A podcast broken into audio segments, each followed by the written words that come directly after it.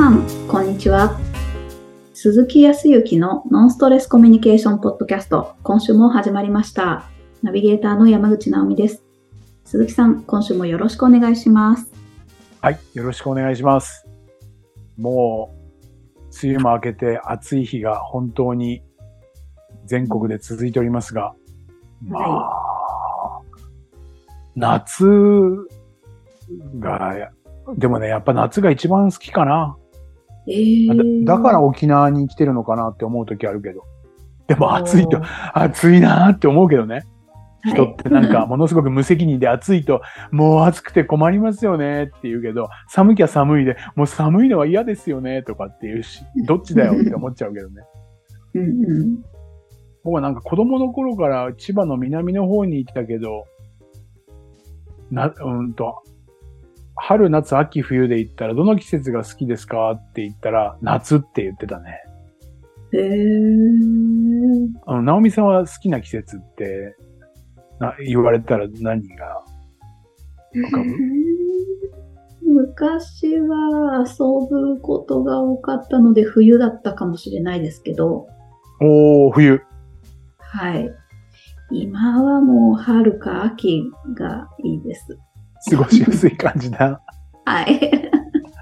そうか。でもまあ確かに冷静に思えばね、春ってのは暖かくなって、ちょっとこう行動もできるしね。うんはい秋は暑かったのが涼しくなって、紅葉とかうんこれもやっぱ行動力が上がるよね。で、はい食べ、食べ物も美味しくなるしね。そうなんですよね。味覚の歩きになるし。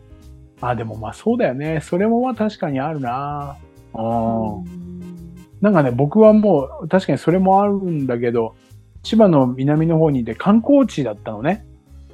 うんで、やあのー本当に田舎だから、人はまあいるけど、そんなにこう賑やかではなかったんだけど、うん夏は海水浴場が目の前にあったから、人だ、人がいっぱい来て、賑やかに。ああ、いいですね。夜になっても賑やかさがあったりとか、海の家があって、夜ま、夜遅くまで高校と明かりがついてたりとか、すごく楽しい。い気分になれたんだよね。そう。それが、うん、それでね、えーっと、夏の後半にはお祭りがあったりとかするから、あー、いいですね。それこそなんかかき氷とか普段食べれないようなものをお小遣いもらって遊びに行って、うんと、いろんなこうゲ、なんていうかな、そういうもの、あの、すあの、金魚すくいとかさ、そういうこともやったり、もう楽しくてしょうがなかったね。だから、秋になると、それが静かになって、うん。海の家もなくなって、あの、閉まって、なんかもの、あー。物寂しさを感じて、で、うん。気候も涼しくなってくるから、なんか寂しいな、寒いなっていうふうに思うから、だからどうしても夏、もううん6月に入って梅雨に入ると、よし、もう梅雨が明けたら、もう、もう本当にもう嬉しいっていうようなイメージがあったから、未だに夏かな。でもまあ暑いからね、はい。ちょっと暑いのはなって思うところあるけど、でも本当なんか暑くなるとウキウキしてくる。ああ、すごい。そうだからね、やっぱり。うん。そう、沖縄の場合、常に観光客の方が多いから、今ね、うん。こある程度コロナも落ち着いてきて観光客の方も増えてるから、結構ね、ウキウキする。いやー いいですね。そうそうそうそう。だからもうずーっとやっぱり夏がいいなって思う。あ、だから沖縄にいるのかもね。あーそうですね。そうで、やっぱりね、えっ、と、この7月に入ってからもういろんな方たちが本州の方から、えっ、と、お休みを早めに取りましたとか、うんと、毎週のようにいらっしゃってるのね。おーそう。それもなんか別に沖縄に来てるんだけど、あのどっかで、あ、私に会いに来てくれるんだっていうちょっと過信もあってね、なんかウキウキするし。そう。そういうのもあって、あの本当にあの幸せを実感しているような毎日ではありますが。うわー、素敵。いいですね。ね。それで、まあ、その中で、うんと、そうだな、普段日常でね、うんと、今日お話をしたかったのは、まあ、そういう楽しみに来てらっしゃる方って、えーっと、うんと、あとはまあ日常でね、うんと、まあ、実は沖縄に来て相談に来られる方も中にはいらっしゃるんだけど、あの、日頃、ちょっとその、仕事関係で、えっ、ー、と、ちょっと行き詰まっていてとか、ちょっと壁にぶち当たってて、どうしたらいいでしょうかとか、うん、だ大体対人関係とか、うんうん、あとは自分自身が今後どうしていったらいいのかっていうようなところの方向性がちょっと悩んでいて、えー、なかなか新しい一歩の勇気が出ないとかっていう相談に本州から来られる方もいらっしゃったりとか、うん、どっちが本当の目的かわかんないよ。沖縄で楽しもうという目的のついでに鈴木がいるからなのかもしれないけど、結構、あの、ご相談も、当然沖縄にいらっしゃって経営されていらっしゃる方も、個人的に、えー、ご相談を受ける方も多かったりとかする、あの、多いからこそ、まあ、ありがたいことに、おかげでこう、お仕事させていただいてるんだけど。はい。そう。その中でよく言われるのは、コミュニケーションの場合は、どういうスキル、ノウハウをね、身につけて、どういうふうに伝えたらいいかとか、はい。うんうん。ね、どういうふうに考えていったらいいかとか、うん、技術的な、まあ、いわゆるスキルっていうものを求めていく。まあ、その通りだと思うんだけど、はい。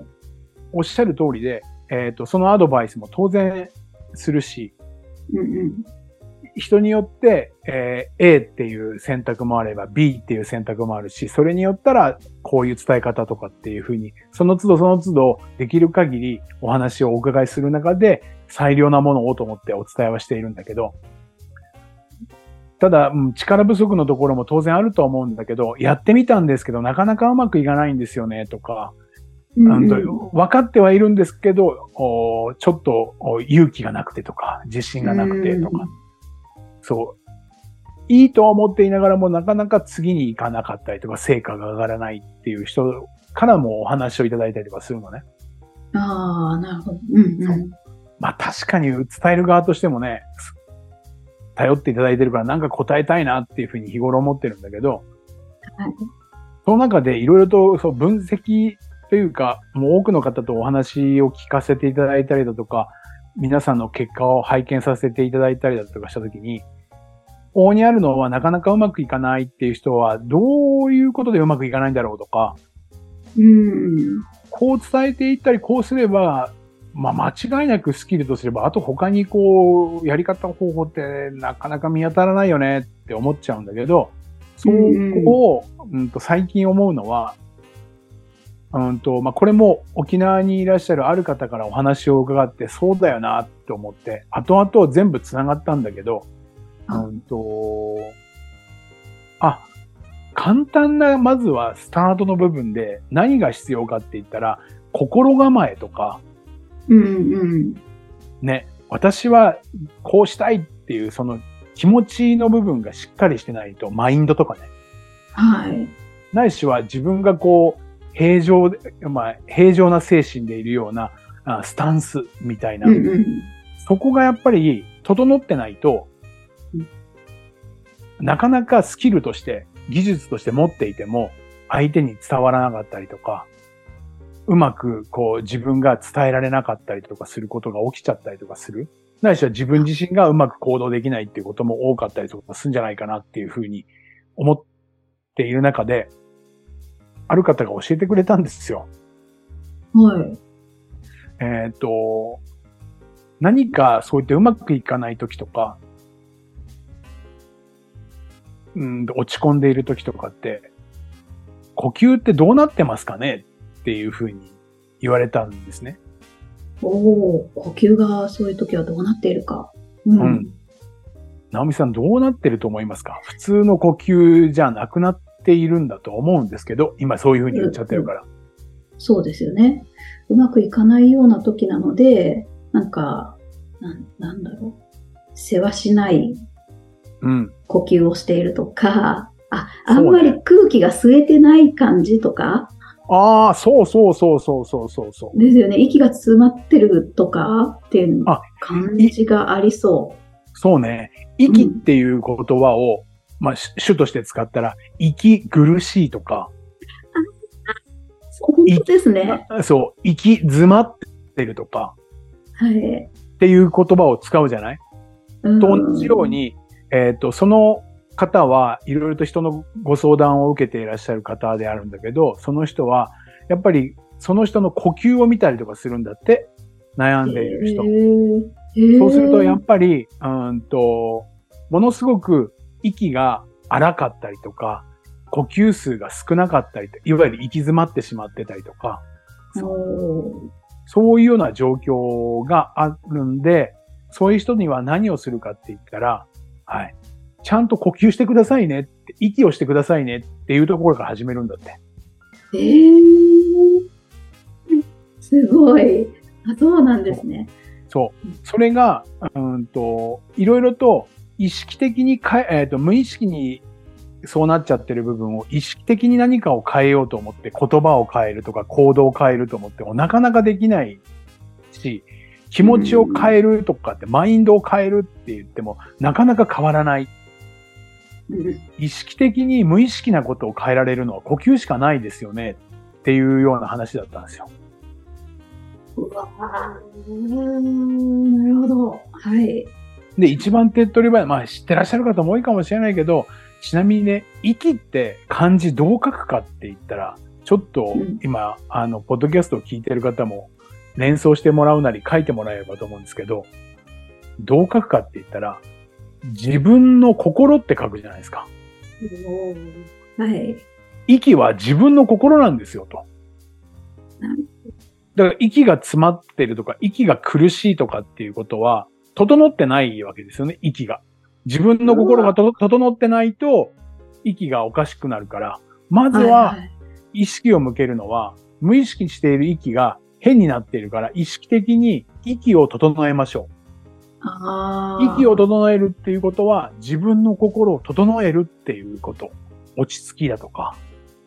だからまあ深呼吸って言うんだと思うけどね。そこがまずは、無意識にやっていることとか、無意識にネガティブに考えてしまったりとか、そういうのが浮かんでくることを分かってはいるんですけど、ネガティブな気持ちが上がってきちゃうんですよねって言ってる人って、その時って息がね、おかしいんだって、やっぱ。えー、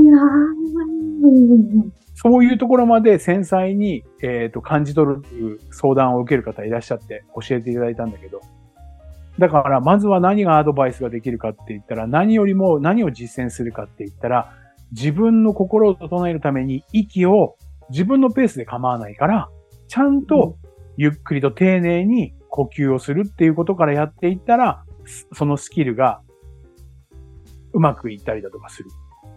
あ本棚で言ったら、息っていうのが本棚で言ったら、息が整えば本棚が整うから、うんうん。知識も入りやすくなったりとか、あアイディアもそこに入ってきやすくなったりとかするし、あ。はい。うん整理ができれば取りやすくなるから、行動しやすくなったり、読みやすくなったりとかするのと全く同じだから、何を意識するかって言ったら、息から整えていくっていうこと。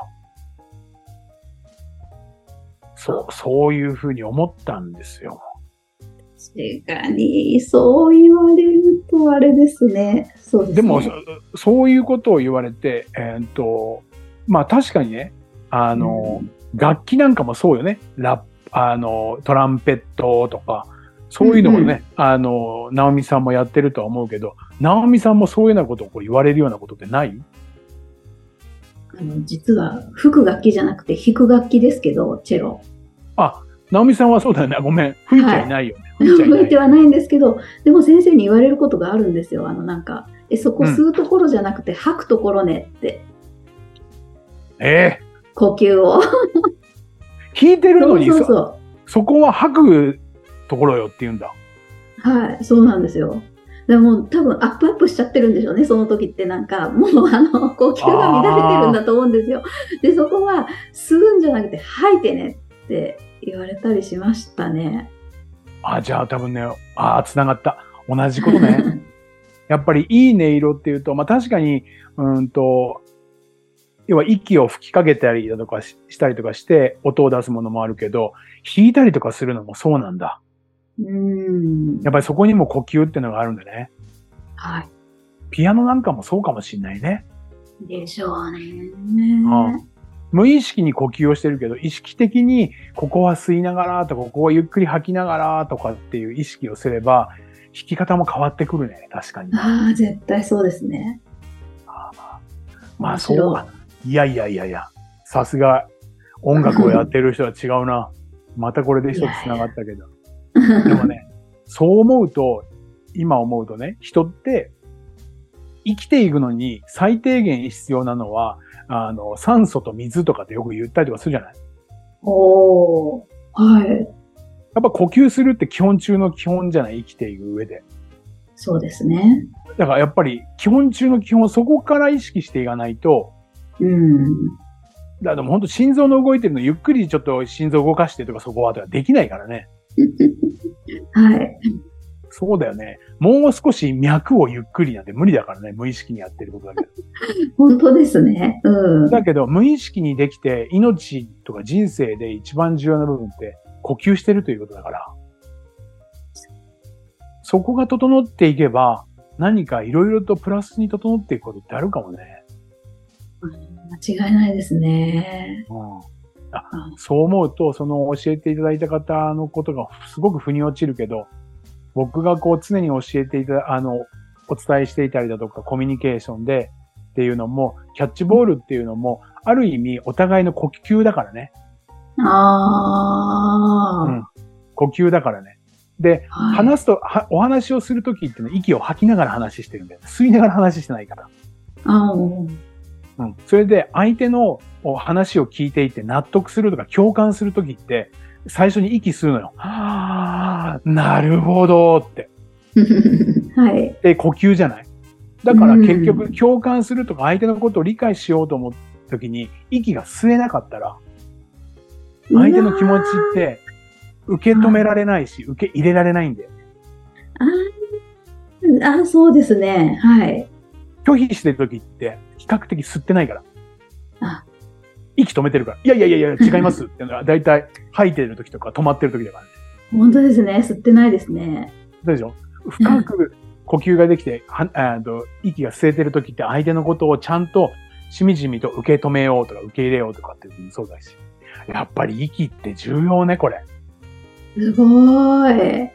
もしかすると、もしかすると今の関係性とか、皆さんがコミュニケーションであるとか、営業もそうだけど、そうすると対人との関係もやっぱり自分のまずは呼吸からね、準備するときとか、お客様のところに行くときに、えどうしよう、あれを言おう、これを言おう、うんうんうんっていう前に、まあ、まずは呼吸を整えることだね。ああ、本当ですね。はい。ね。これを、ちょっとうまく関係がいってない方と、これから会わなきゃいけないけどどうしようっていう時に、いろいろと考えることも必要だけど、まず呼吸を整えることだね。本当ですね。なんか、間を詰めちゃわないように、ちゃんと吸い込んで、一回落ち着けてから相手に返すとか。そうだね。だからうん、そこに気づけている人たちも往々にしているんだと思うけど、今、ここやっぱり数年言われているのは、うん直美さんもそうだけど、そのヨガとかね、はい。あとはあ瞑想とか、うん。時にはマインドフルネスとかって言ったりとか、あとはまあ仏教だと座禅とか、ああ。そういうものもすべてどこに意識を集中するかっていうのは、まず呼吸に集中してくださいって言うもんね。そうですね。そうだね。いやうん、今回またすごい回になったと思いますけど、ちょっと、あの、ひ日頃いろいろな伝え方とかスキルの話をしてますが、まあ、まずはちょっと呼吸をっていうところもうん。意識していただければいいんじゃないかなという今日は思いましたね。いやいや、直美さん、すごい。チェロを弾くのに呼吸なんだね。ごめんなさい。全然気づいていませんでした。いやいや、私もまだ全然分かってないですけど、なんかお勉強になりました。ありがとうございます。ありがとう、ありがとうございます。それでは最後にお知らせです。ノンストレスコミュニケーションポッドキャストでは皆様からのご質問をお待ちしております。コミュニケーションでのお悩み相談や、こんな時どうするの？なんていうご質問を鈴木さんにお答えいただきますので、皆様どしどしご質問ください。ポッドキャストの詳細をご覧いただきますと質問フォームが出てきますので、そちらからご質問をいただければと思います。それでは今週はここまでとなります。また来週お会いしましょう。鈴木さん、ありがとうございました。ありがとうございました。